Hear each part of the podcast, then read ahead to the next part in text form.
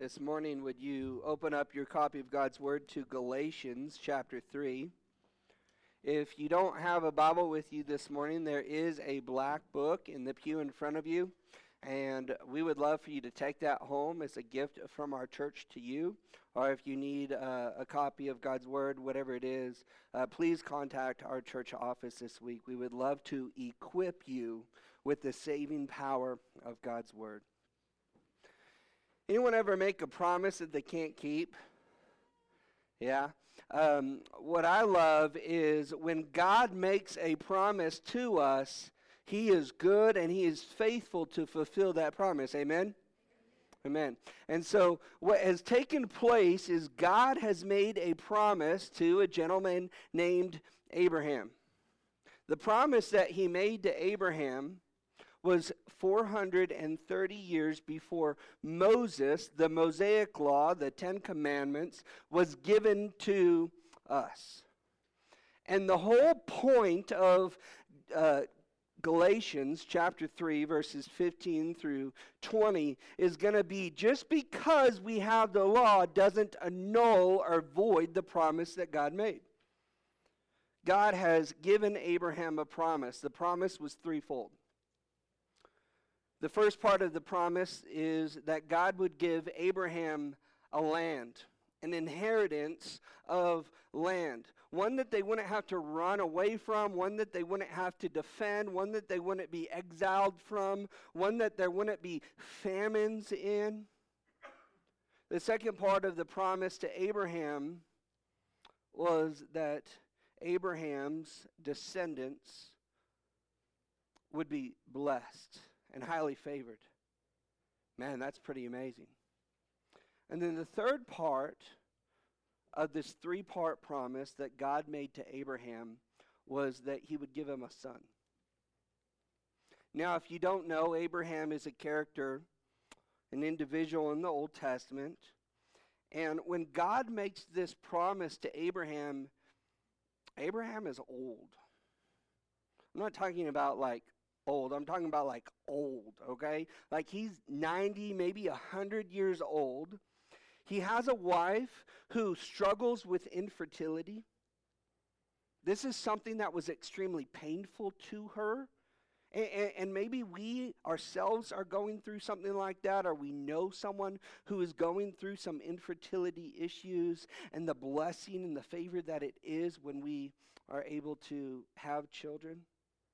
But when God makes this promise to Abraham, he knows all of this. What I find interesting is Sarah, Abraham's wife, does something that you and I often do. Uh, maybe I do it, maybe you guys don't, I don't know. But sometimes I know the promise that God has made to me. I know that He's promised me an inheritance through His Son, Christ, as payment for my sin. But what I do is I take matters into my own hands. What I do is I say, you know what, God, your timing and my timing, they just don't align. And so I, I got to step in and play God for a minute. See, what Sarah did is she said, Abraham, God, I know that you guys have this promise between another, between one another, but I'm not I, I'm not able to deliver a child for you. And so, through her disobedience in trusting the faithfulness of God's word, check this out, church. She takes matters into her own hands, and Abraham then sleeps with the maid. They conceive and they give birth to a son. But this wasn't the promised son. Later on, maybe 10 years of time from these two gentlemen, Abraham would trust the faithfulness of God. It was by faith that Abraham was saved. He was faithful in the promise that God made to him. He knew that this was a promise that God made to him. And so later on, he would give birth to a son and he would call him Isaac. You ever read in your Bible and you're reading a whole bunch of names that you can't pronounce, and there's all these genealogies and all these names, and this person was the father of this person and the son of this person, and, and all of a sudden it's like, whoa, wait a second. Well, I love how those are in there because what it does is it tells us this Abraham had a son named Isaac. Isaac fathered 12 sons. Those 12 sons represent the 12 tribes of Israel, and through one of those tribes, the Son of Man, Jesus Christ, through the genealogy would come. And so the argument that Paul's going to make to the church of Galatia is that the promise that God made to Abraham was Christ coming to fulfill it. It's actually a grammar thing you'll see in the text when we read it in a minute. It wasn't offsprings with an S, it was to the offspring, who is Christ, who is one, who is the body of Christ, who is the local church, who is Christ that is able to fulfill that promise for us. My prayer is that this morning we would learn to trust the promises of God that we wouldn't try and get in God's way, that we wouldn't take shortcuts, that we wouldn't think that somehow we have a better plan than God has, but we would rest in the promises that He has for His people. Would you pray with me? Father, this morning as we gather as your people, Father, calm our hearts. Father, calm our anxieties.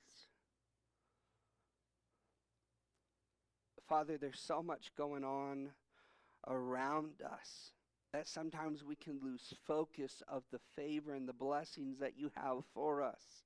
Sometimes we can lose focus of the inheritance that we have, and we try and put our hope in things of this world. Father, I pray for each and every soul here this morning. Father, um,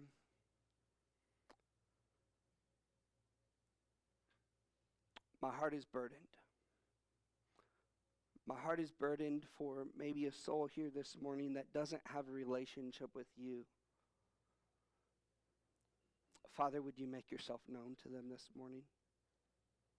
Father, would you allow me to get out of the way? Would you allow our church to get out of the way? And Father, would you just use us as willing servants to make your gospel known? It's in your name, all God's people said. Amen. Read with me verses 15 through 18 in your copy of God's Word, Galatians chapter 3. To give a human example, brothers, even when a man made covenant, no one annuls it or adds to it once it's been ratified.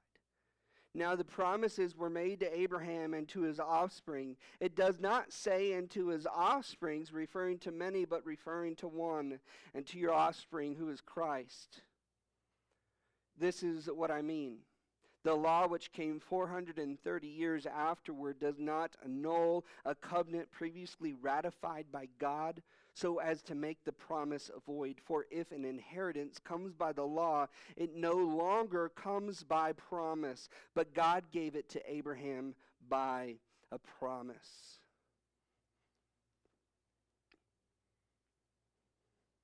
I love going out to eat. Um, and as inflation gets more and more, we go out to eat less and less because the bill stacks up, right? But what takes place is you can go into any restaurant and you can order your meal. Doesn't matter what you order. At the end of you enjoying your feast, there's this little piece of paper that comes to your table, and it's time to pay up. Now, I've gone to a restaurant, I've gone to a store before where I didn't bring my wallet with me. Have you guys ever done that before? And, and, and, just for the sake of illustration this morning, I want us to pretend that we have gone to dine and we've had the feast of a lifetime called this world. And at the end of our meal, there is a bill that has to be paid. Now, you and I, if we don't trust the fulfillment of God, if we don't trust that He uh, and His promises is good enough, what I do is I begin to argue and debate and justify with everyone around me.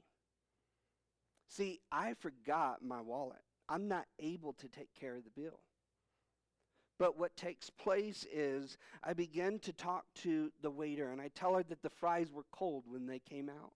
You know what? I actually didn't even eat all of my meal, so I should only have to pay for half of it. Hey, I can go in the back and I can wash dishes. And so I'll talk to the waiter or the waitress. I'll talk to the manager of the store. I'll talk to the owner of the store. And I begin to justify and justify and try and reason with them of why I don't have to pay this bill. But the matter of the fact is, someone has to pay the bill.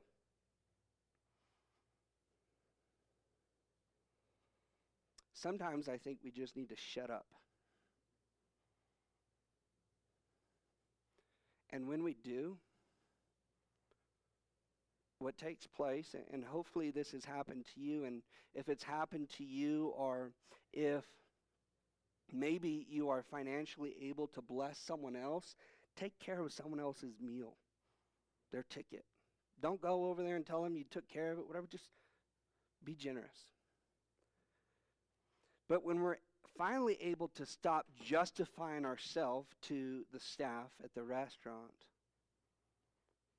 then the waiter finally comes out, says, Listen, you didn't let me talk, but someone came in 430 years ago and already paid the price for your ticket. This is the human example that Paul is making to the church at Ephesus. I want to go up a little bit and read verses 13 through 14. Christ redeemed us from the curse of the law by becoming a curse for us. For it is written, Cursed is everyone who is hung on a tree. So that in Christ Jesus the blessing of Abraham might come to the Gentiles, so that we might receive the promised Holy Spirit through faith. We receive a relationship with God through faith. We don't receive it according to the law, but that was a conversation among this church. That was a conversation of the religious in the church. They said, hey, if you want a relationship with Jesus, then you got to check the box here, you got to pay here, you got to do this, and this works based religion. And what Paul's confronting in the church is he says, no. Your law, the law that Moses has, the law that we know and we understand, did not come in so that somehow we can live according to the law. There was already a promise that was made, it was already signed by God, it was already ratified by God. The law of God doesn't void or annul the promise that God made to Abraham. You guys tracking with me?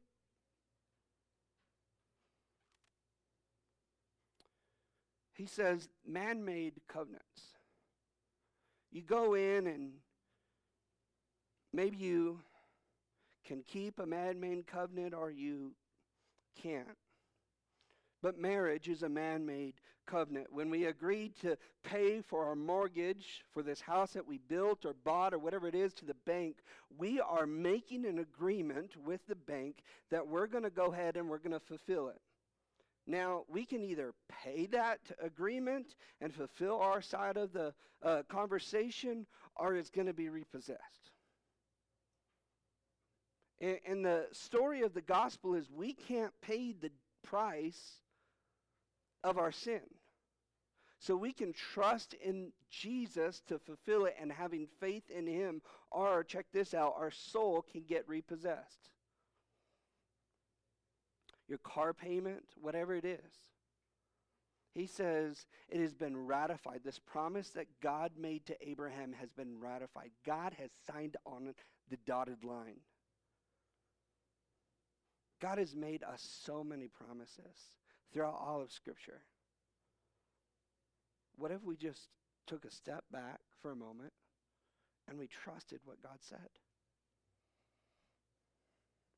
Says in verse 16 the promise was made to Abraham, Again, he has this grammar argument with the church. He says, not to his offsprings, but to his offspring who is Christ. Maybe your translation says seed instead of offspring.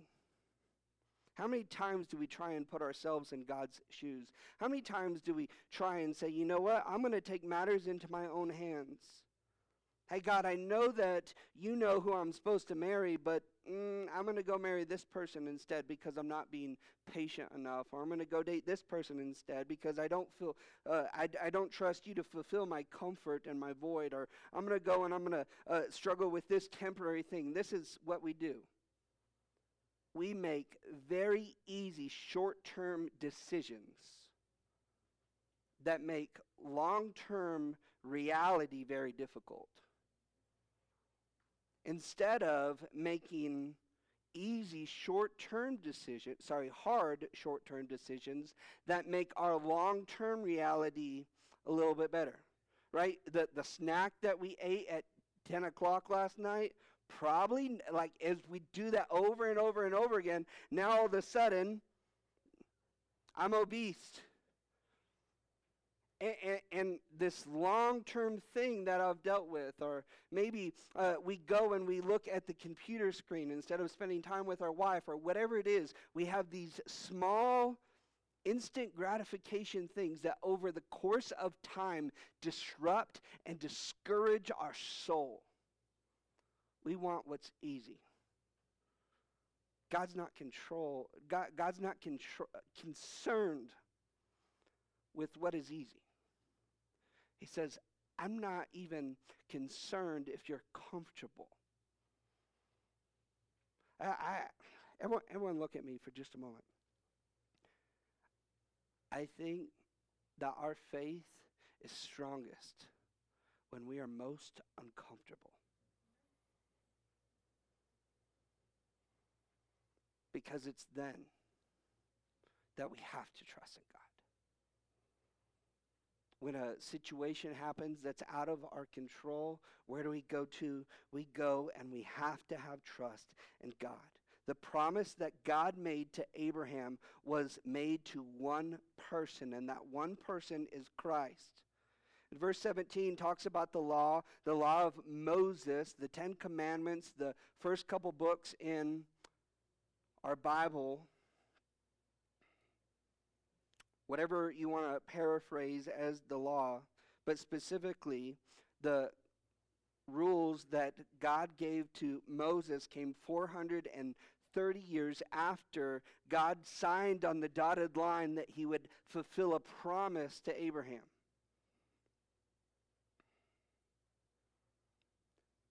God is not defaulting on the promise that he made to you. Maybe you need to hear that this morning. God, where are you? I don't know where you are in this situation. God's not the one that's moved. We consistently run away from God. And you know what we run to? We run to those short term, instant gratification things. We're over here hanging out with God, and we begin to drift and our temptations over here, whatever temptation we struggle with, and we come back to this temptation. And the temptation staying over here and God staying over there. Whatever sin we struggle with is staying over here, God staying over there. And there's, there's this wrestle of us going back and forth. I want us to understand that our temptation has not moved and God has not moved. It is us that has rested in a place that we do not belong rather than resting in our faith in Christ. So that as verse 18 tells us, we could have the inheritance. This promise that God made to Abraham was that he would give him a land. He's talking about heaven. He says, I'm going to give you a place where you don't have to worry anymore, where you don't have to worry about wars and famine, where you don't have to worry about the, crazy life that we live in. Are you willing to patiently wait on God to fulfill his promise to you? I want to just, w- with me this morning, I want to take a deep breath. One, two, three. release. What if we just waited on God? And I said, God, you're in control. God, I trust you. Maybe we're trying to earn our approval before God when God has already taken care of our ticket at the restaurant and He's waiting in the car. We're so focused on that ticket. We're so focused on the law. We're so focused on the momentarily thing that we're waiting for God to take us to the next season of our life. And really, God's in the car. He's waiting. It's like when you can figure out that, that I already took care of the, the bill for you, then you can get in the car and we can go on to the next season. But you're so worried and you're so stressed. In fact, it keeps you up all night long. Because you're resting in sin rather than resting in Jesus. Read with me verse 19. Why then the law? It was added because of transgressions until the offspring should come, to whom the promise had been made. And it was put in place through angels as an inner. Dang it. Tommy, help me out. Intermediary. I have practiced this word so many times. I went to speech counseling with Tommy this week. Man. We talked, we said, hey, well, why don't we just change the translation this week? And, uh, anyways, intermediary. If I don't look at the word, then I can pronounce the word, which doesn't make sense. But then why the law? Has your uh, anyone, everyone under the age of 18, raise your hand for just a moment. Okay? Um, have you ever asked your parents why? Hey, clean your room. But why? Because we got company coming over. Sometimes you don't get the answer to your why. because mommy said so. And you're like, yes, ma'am.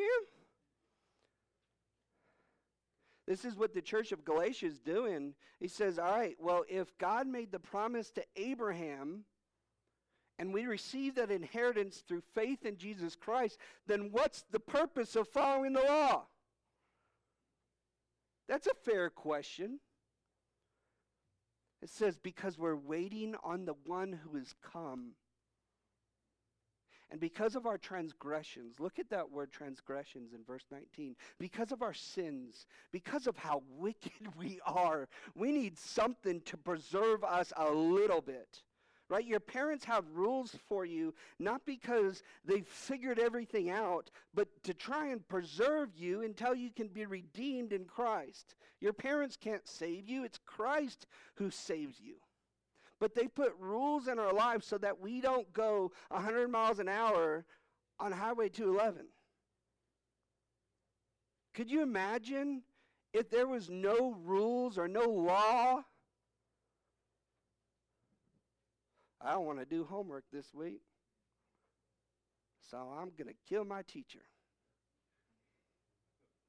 There's no punishment.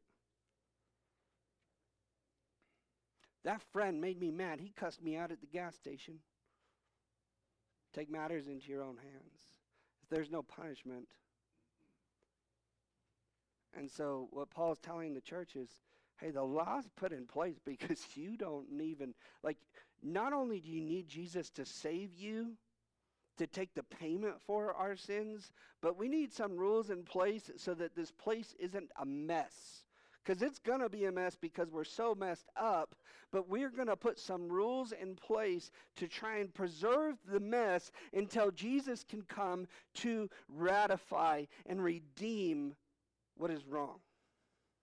And so we patiently wait on Jesus. The law is helpful on earth, but it has no benefit in our salvation.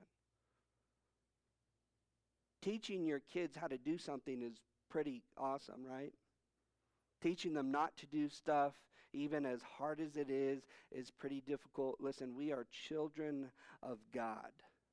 And God has put rules and laws in place for our temporary benefit, but it does not save us.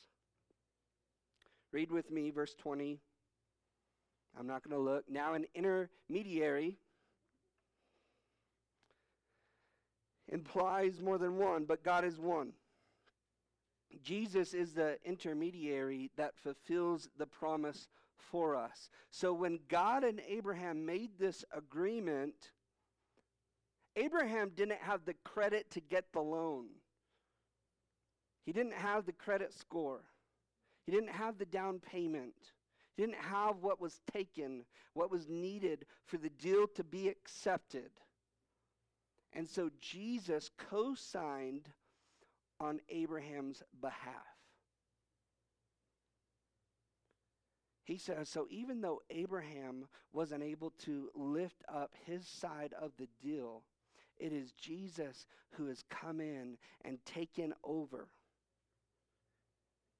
The intermediary, the mediator between humankind and God Himself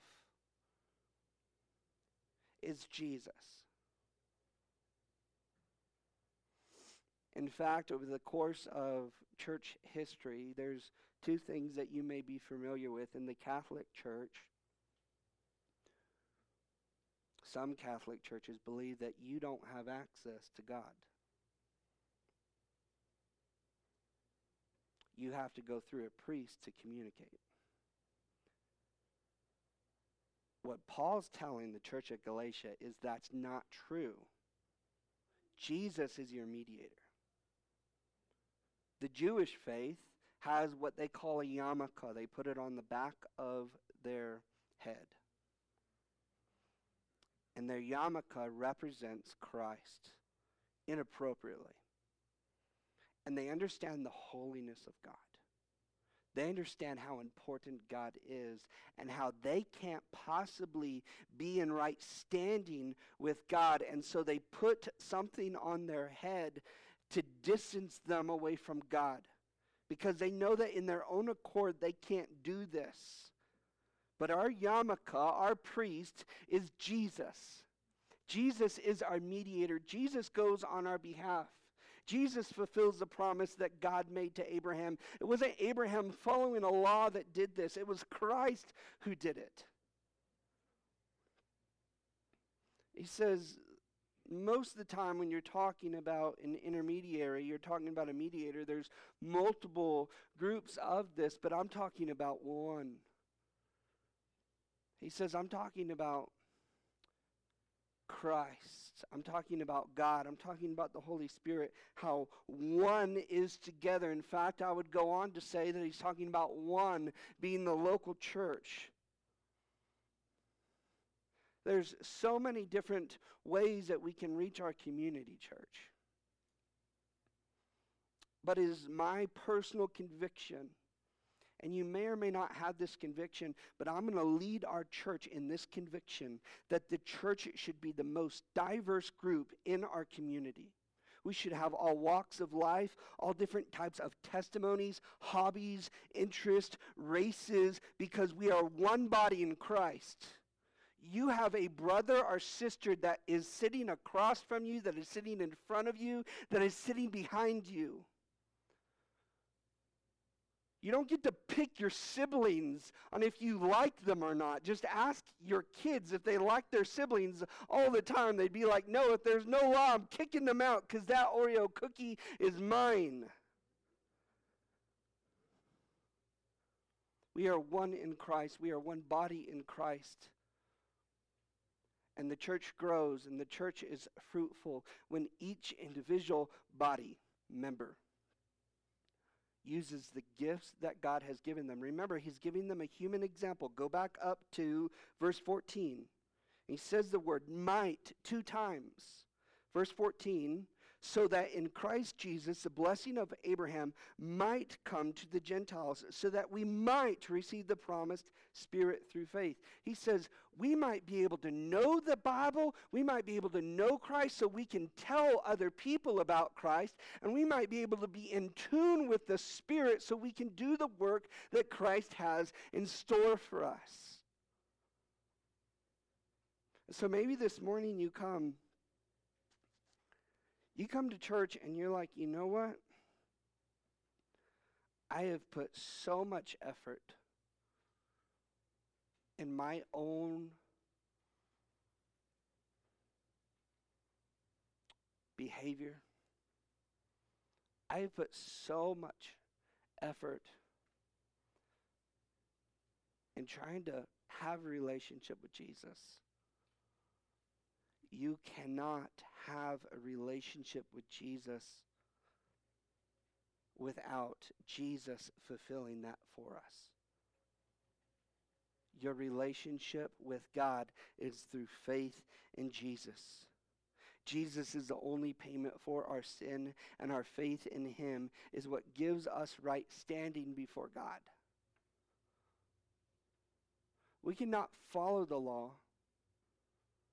The law was not intended to be completely followed. Jesus has come to fulfill the law. The only purpose of the law is temporary health.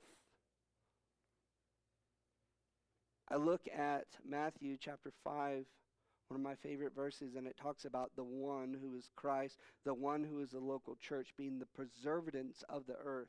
The law is to preserve the earth, not to save the earth. I'm going to ask our band to come forward this morning and I don't know where you are in your spiritual journey. I don't know if you have a relationship with Jesus. I don't know if you've grown up in a church that has bewitched you and told you a gospel that is not true. But the gospel of Jesus Christ is this that God made a promise to you, and God fulfills that promise. Will you accept your inheritance from God through the Father, through Jesus, or will you keep trying to work your way to holiness?